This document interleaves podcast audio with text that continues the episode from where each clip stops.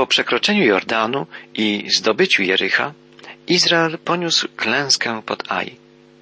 Czytamy o tym w pierwszych rozdziałach Księgi Jozłego, księgi, której rozważanie rozpoczęliśmy półtora tygodnia temu. Uczymy się z tej starotestamentowej księgi wielu cennych duchowych prawd. Przekroczenie Jordanu, podbój Jericha to wydarzenia historyczne, a zarazem symboliczne obrazy. Ilustrują przeżycia każdego chrześcijanina, oddają prawdy, których doświadczamy wszyscy w naszym życiu wiary. Jak mówiliśmy, przejście przez Jordan to alegoryczny obraz wejścia w nową rzeczywistość duchową, w stan łączności z Bogiem, w stan osobistej więzi dzięki przyjęciu przez człowieka wierzącego tej prawdy, że śmierć Jezusa Chrystusa to śmierć zastępcza, zapłata za grzech całej ludzkości, a więc i mój i Twój grzech. Izrael, przekraczając Jordan, wszedł do ziemi obiecanej. Chrześcijanin, przyjmując wiarą fakt, że śmierć Jezusa była śmiercią i za jego grzechy, utożsamia się z dziełem Chrystusa, podporządkowuje mu swoje życie i wchodzi w nową, osobistą więź ze Zbawicielem. Podbój Jericha natomiast ilustruje zwycięstwo w życiu wiary, pokonanie dominującego w świecie zła. W Nowym Testamencie apostoł Jan sformułował tę prawdę pisząc Zwycięstwo, które zwycięża świat, to wiara nasza. Gdy wierzymy, gdy ufamy Bogu, zwyciężamy. Natomiast klęska pod Aj to obraz porażki, którą ponosimy, gdy do głosu dochodzi nasza stara natura. Jest to porażka z naszym najgroźniejszym wrogiem w boju wiary, wrogiem wewnętrznym, własnym grzesznym ego, własnym ja. Izrael poniósł klęskę pod Ai nie z powodu potęgi militarnej obrońców tego miasta, lecz z powodu grzechu popełnionego wewnątrz Izraela przez nieposłuszeństwo jednego z Izraelitów, Achana. Wiemy z lektury siódmego rozdziału Księgi Jozłego, że grzech Achana został ujawniony i on wraz z rodziną został ukamienowany. Jozue i cały lud pokutował i prosił Boga o przebaczenie. Teraz Pan może dać Izraelowi zwycięstwo. W ósmym rozdziale Księgi Jozłego znajdujemy opis podboju przez Izraelitów miasta Aj. W pierwszym wierszu czytamy Wtedy Pan rzekł do Jozłego Nie bój się i nie trać odwagi. Weź ze sobą wszystkich wojowników, powstań i wyrusz przeciw Aj. Patrz, oto wydaję w Twoje ręce króla Aj, jego lud, miasto i cały kraj. Pamiętamy, że za pierwszym razem tylko trzy tysiące wojowników wyruszyło, by walczyć pod Aj. Teraz Bóg wyraźnie poleca Jozuemu zebrać wszystkich Izraelitów. Walka o Aj to ilustracja naszej walki z najgroźniejszym wrogiem, z naszą starą naturą. I jest tu potrzebna pełna mobilizacja. Pan polecił Jozuemu. Postąpisz z Aj i jego ludem, jak postąpiłeś z Jerychem i jego królem. Możecie jednak wziąć sobie łupy i zwierzęta. Przygotuj zasadzkę na miasto z drugiej strony, ze strony zachodniej. Izraelitom nie wolno było zabrać z Jericha absolutnie niczego. Teraz Bóg zezwala im przywłaszczyć sobie łupy. Wiemy dzisiaj, że w Jerychu szalały różne choroby społeczne, w tym choroby weneryczne, co było konsekwencją panującej tam niemoralności. Aj było pod tym względem miastem czystszym niż Jericho. Zauważmy, że ani Mojżesz, ani Jozue nie mieli w tamtym czasie takiej wiedzy o chorobach społecznych jak my dzisiaj.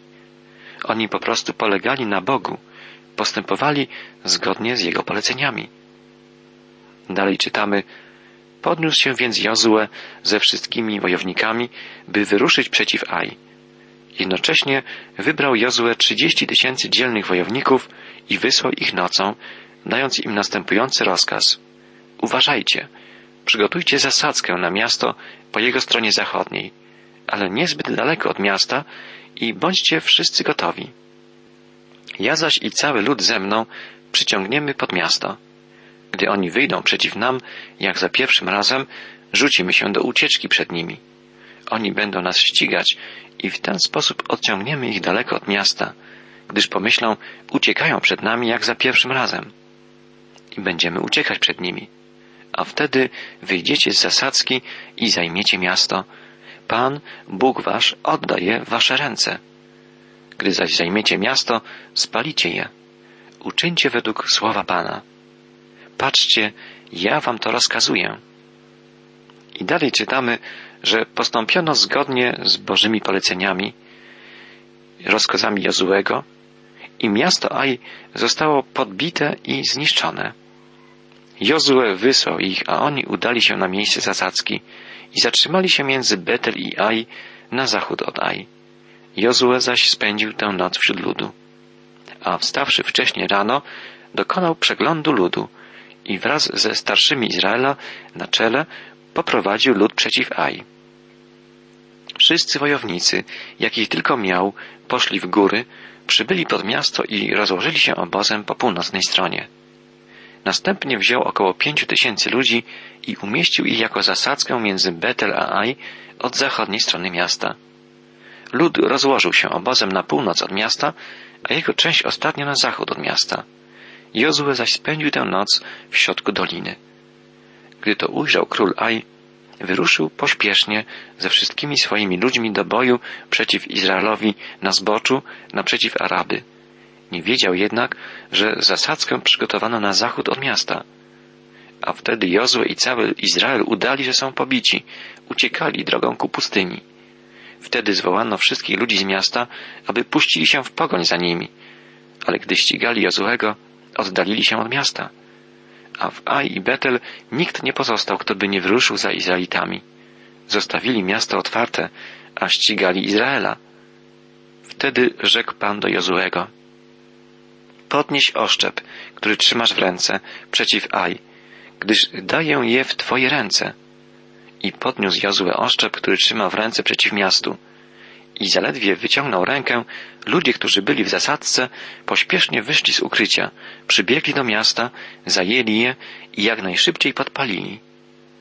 Gdy zaś obejrzeli się ludzie z Aj, spostrzegli, jak dym podnosi się z miasta ku niebu. Nie było można uciekać w tę lub tamtą stronę, a tymczasem lud, który uciekał na pustynię, zwrócił się przeciw ścigającym. Skoro Jozue i cały Izrael ujrzeli, że ludzie z zasadzki zajęli miasto i że dym z miasta wznosi się w górę, odwrócili się i uderzyli na ludzi z Aj. Drudzy wyszli z miasta naprzeciw nich i ludzie z Aj znaleźli się w środku Izraelitów, mając ich po jednej i po drugiej stronie. Tak zostali pobici nikt z nich nie został przy życiu, ani nie uciekł. Ponieważ Aj to symbol naszej starej natury, z bitwy, którą tu stoczono, możemy wyciągnąć wiele cennych lekcji. Przede wszystkim musimy rozpoznać siłę wroga, naszego najgroźniejszego wroga. Jest to wróg tkwiący w nas samych, nasze grzeszne ja, nasza stara natura. Wielu ludzi mówi, to szatan sprawił, że zrobiłem to a to.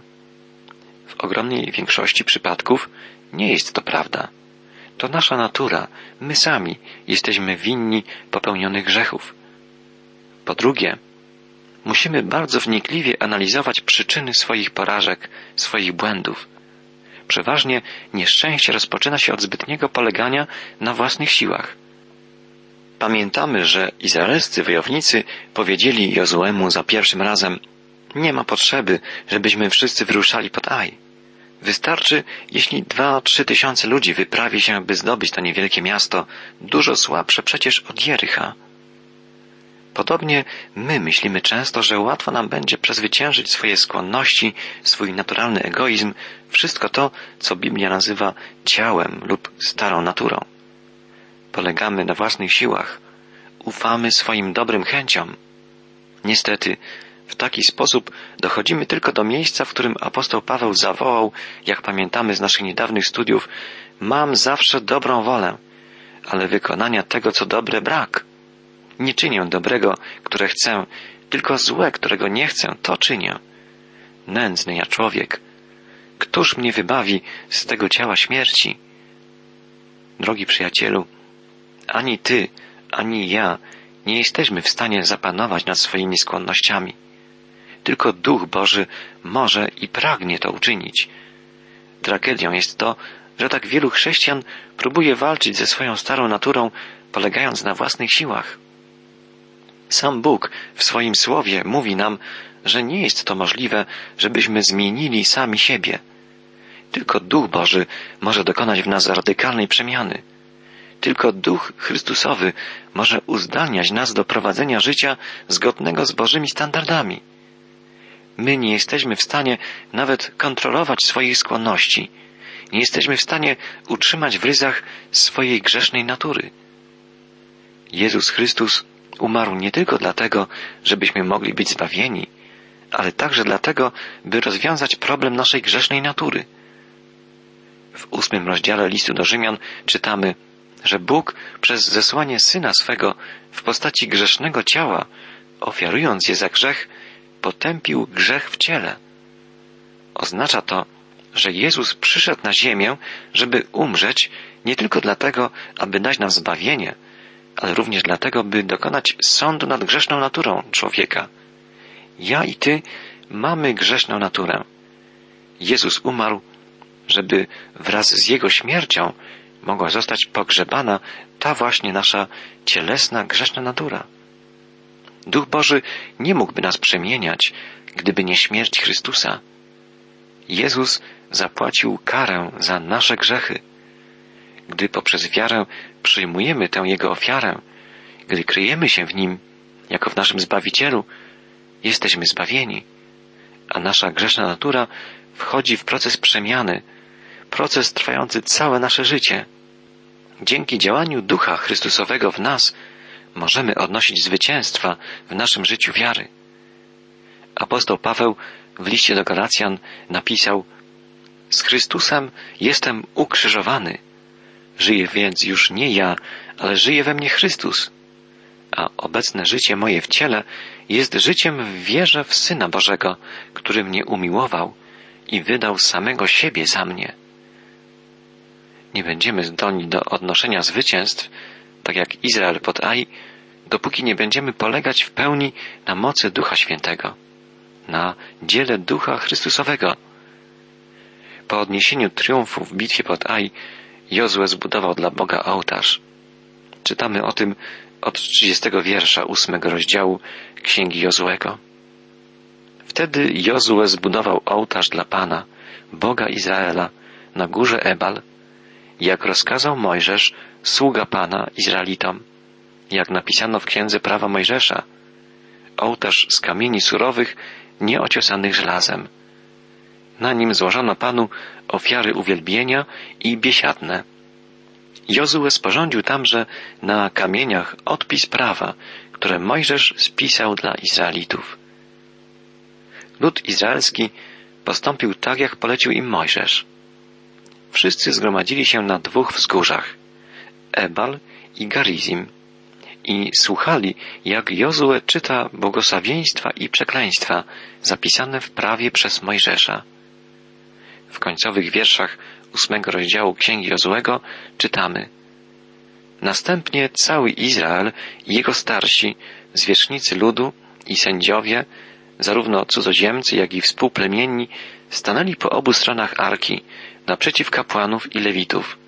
Połowa po stronie góry Galizim, a druga połowa po stronie góry Ebal, jak już uprzednio zarządził Mojżesz, sługa Pana, aby pobłogosławić lud Izraela. Następnie Jozue odczytał wszystkie słowa prawa, błogosławieństwo i przekleństwo, wszystko dokładnie, jak napisano w Księdze Prawa. Nie opuścił Jozue ani jednego polecenia danego przez Mojżesza, ale odczytał je wobec całego zgromadzenia, w obecności kobiet, dzieci i cudzoziemców, którzy zamieszkali wśród ludności. Zauważmy, że Jozue odczytał przed Izraelem całe Boże prawo, całe prawo spisane przez Mojżesza. Nie fragmenty, nie część, ale całe prawo. To prawo będzie obowiązywało w ziemi, do której Izraelici wkraczają. Jest więc bardzo ważne, by przypomnieli sobie o wszystkich warunkach, na jakich oparte jest ich przymierze z Bogiem. Jak już wspominaliśmy wcześniej, Izrael, wkraczając do ziemi obiecanej, musiał pokonać trzech wrogów. Jericho, Aj i Gibeonitów. Ci trzej wrogowie Izraela symbolizują trzy wrogie siły, z którymi zmagają się dzisiejsi chrześcijanie. Jericho to symbol świata. Aj to symbol starej, grzesznej natury człowieka. A Gibeonici to symbol szatana. Armia izraelska pod dowództwem Jozłego zdobyła już Jericho i Aj, miasta stojące na drodze przemarszu Izraela w głąb ziemi obiecanej. Teraz Izraelici zmierzają w kierunku Gibeonu. Gibeon leży około 32 kilometrów od Jericha. Jego mieszkańcy okazują się ludźmi bardzo przebiegłymi. Wiedząc, że wkrótce Izraelici wyruszą w ich kierunku, postanowili użyć podstępu, żeby nie dopuścić do konfliktu z nimi. Wybrali się w drogę i zaopatrzyli się w zapasy podróżne i wzięli na swoje osły stare wory i zużyte bukłaki na wino, podarte i powiązane. Czytamy w dziewiątym rozdziale Księgi Jozłego. Na nogach mieli zdarte i połatane sandały, a na sobie znoszone szaty. Cały ich chleb, który mieli na pożywienie, był suchy i pokruszony. W takim stanie przybyli do Jozłego i do obozu w Gilgal i rzekli do niego i do mężów izraelskich. Przybywamy z dalekiego kraju. Zawrzyjcie z nami przymierze. Lecz mężowie izraelscy odpowiedzieli Hiwitom, a może wśród nas mieszkacie? Czyż więc możemy zawierać przymierze z wami? Oni zaś odpowiedzieli Jozłemu, jesteśmy twoimi sługami. Jozue zapytał ich, kim jesteście i skąd przybywacie? Oni odrzekli, z ziemi bardzo dalekiej przybywają twoi słudzy w imię Pana, Boga Twojego. Słyszeliśmy bowiem sławę Jego i wszystko, co uczynił w Egipcie oraz wszystko, co uczynił dwom królom amoryckim panującym za Jordanem, Sichonowi, królowi Heszbonu i Ogowi, królowi Baszanów, Aszerot. Wobec tego nasza starszyzna i wszyscy mieszkańcy naszego kraju powiedzieli nam, weźcie ze sobą żywność na drogę, wyjdźcie im naprzeciw i powiedzcie do nich, jesteśmy waszymi sługami, zawrzyjcie więc z nami przymierze. Oto nasz chleb był jeszcze ciepły, gdy braliśmy go z domów na drogę w dniu, w którym wyruszaliśmy, by was spotkać, a oto teraz suchy jest i pokruszony. A te bukłaki na wino były nowe, gdyśmy je napełniali, a oto popękały. Nasze szaty i nasze sandały zupełnie się zdarły wskutek dalekiej podróży. Jak widzimy, Gibeonici byli bardzo przebiegli i umieli świetnie kłamać. Udawali, że przywędrowali z bardzo daleka i że przybyli po to, by oddać hołd Bogu, Bogu Izraela. Zwrócili uwagę Izraelitów na zdarte sandały, znoszone ubrania, popękane bukłaki, na wysuszony chleb, tak że w końcu Jozue i książęta izraelscy zawarli z nimi pokój, nie przypuszczając, że są oni ludem zamieszkującym bardzo blisko. Jak mówiliśmy, Gibeonici to symboliczny obraz szatana. Szatan jest sprytny i przebiegły. Umie świetnie kłamać. Nie przypadkiem Biblia nazywa go ojcem kłamstwa. W liście apostoła Pawła do Efezjan czytamy Przywdziejcie całą zbroję Bożą, abyście mogli ostać się przed zasadzkami diabelskimi. Tak, diabeł jest mistrzem zasadzek, mistrzem podstępu. Podstępem zwiódł Ewę i Adama. Oszukać chce także i nas. Apostoł Paweł ostrzega nas dalej w cytowanym liście do Efezjan Toczymy bój nie z krwią i ciałem, lecz z nadziemskimi władzami, ze zwierzchnościami, z władcami tego świata ciemności, ze złymi duchami w okręgach niebieskich. Naszym przeciwnikiem jest nie istota z krwi i kości, ale istota duchowa, szatan. Jak wielu ludzi dzisiaj zdaje sobie z tego sprawę? Apostoł Paweł pisał do Koryntian, by nie dali się podejść szatanowi. Wzywał, bądźcie świadomi Jego podstępnych działań. Niestety i wtedy, i dzisiaj ludzie są ignorantami w sprawach oszustw Pana tego świata i nie wiedzą, jak wobec niego postępować. A właśnie, jak mamy postępować względem szatana? Jak pokonać tego śmiertelnego wroga? Jakub pisze w swoim liście: Poddajcie się Bogu, przeciwstawcie się diabłu, a ucieknie od was. Zbliżcie się do Boga, a On zbliży się do was. Tak, przede wszystkim musimy być blisko Boga. Musimy się Bogu poddawać, podporządkowywać Mu swoje życie. Mamy przeciwstawić się diabłu, odwrócić się od niego i od jego sztuczek. W przeciwnym wypadku zwiążemy się z nim, tak jak Izrael związał się z Gibeonitami. Szatan jest o wiele bardziej inteligentny i sprytny od nas. Jednak gdy żyjemy blisko Boga, nie ma on do nas dostępu. Gdy jesteśmy ukryci w Bożej zbroi, gdy poddajemy się na co dzień przemieniającemu działaniu Ducha Chrystusowego, jesteśmy bezpieczni. Imię Jezus jest ponad wszystkie imiona i w Jego imieniu zwyciężamy.